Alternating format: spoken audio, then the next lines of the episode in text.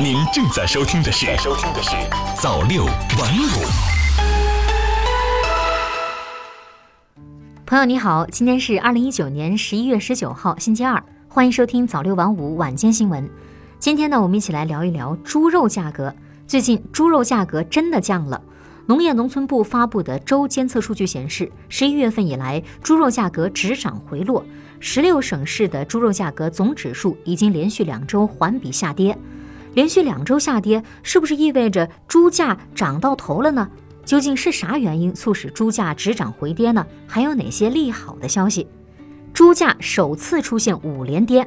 十一月十五号，全国农产品批发市场猪肉平均价格为每公斤四十八点一三元，相比于十四号下降了百分之零点九。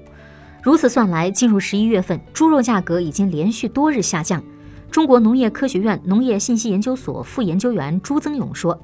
十一月第一周，生猪价格小幅下跌百分之一点四，猪肉价格环比涨幅明显回落，微涨百分之零点二。第二周，生猪和猪肉价格则出现了明显的回落，分别下跌百分之五点六和百分之三点四。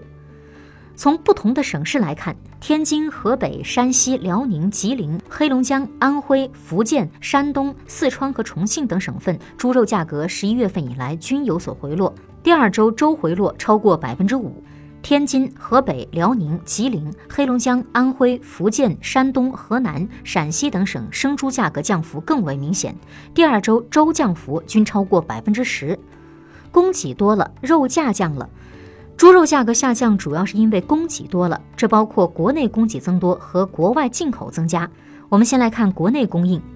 朱增勇说，十月底前期压栏大猪陆续出栏，同时冻猪肉商品库存出库，双管齐下，有效地缓解了前期猪肉供需偏紧的局面，猪价开始回落。目前全国能繁母猪存栏环比止降回升，十月份能繁母猪存栏环比则增长百分之零点六。农业农村部部长韩长赋也表示，随着扶贫政策进一步落实落地，市场行情有力拉动，养殖场户补栏增养积极性将明显提升，生猪生产会逐步恢复。从进口数据来看，中国海关总署发布的信息也显示，我国猪肉市场的准许进口国名单持续增加。一、新增九家符合我国要求的意大利猪肉企业的产品，并于二零一九年八月二十号开始入华。二、阿根廷与我国签署猪肉双向进出口协议，十月份开始向中国出口猪肉。记者了解到，目前进口冻猪肉和国内商品冻猪肉库存量充裕，四季度会陆续投放，将有效补充市场供给，带动肉价下降。还有两大好消息，第一呢，就是我国非洲猪瘟病毒攻关取得重要进展，近期。我国科学家团队成功分离国内生猪生产中发现的非洲猪瘟病毒流行株，采用冷冻电镜单颗粒三维重构的方法，首次解析了非洲猪瘟病毒全颗粒的三维结构，为防治非洲猪瘟的新型疫苗开发创造条件。通俗来说呢，就是有了它，非洲猪瘟疫苗研制就有了坚实的基础。自二零一八年八月三号，农业农村部新闻办公室通报我国首例非洲猪瘟疫情开始，目前非洲猪瘟已经造成了超过千亿元的经济损失，严重打击了养殖户的热情。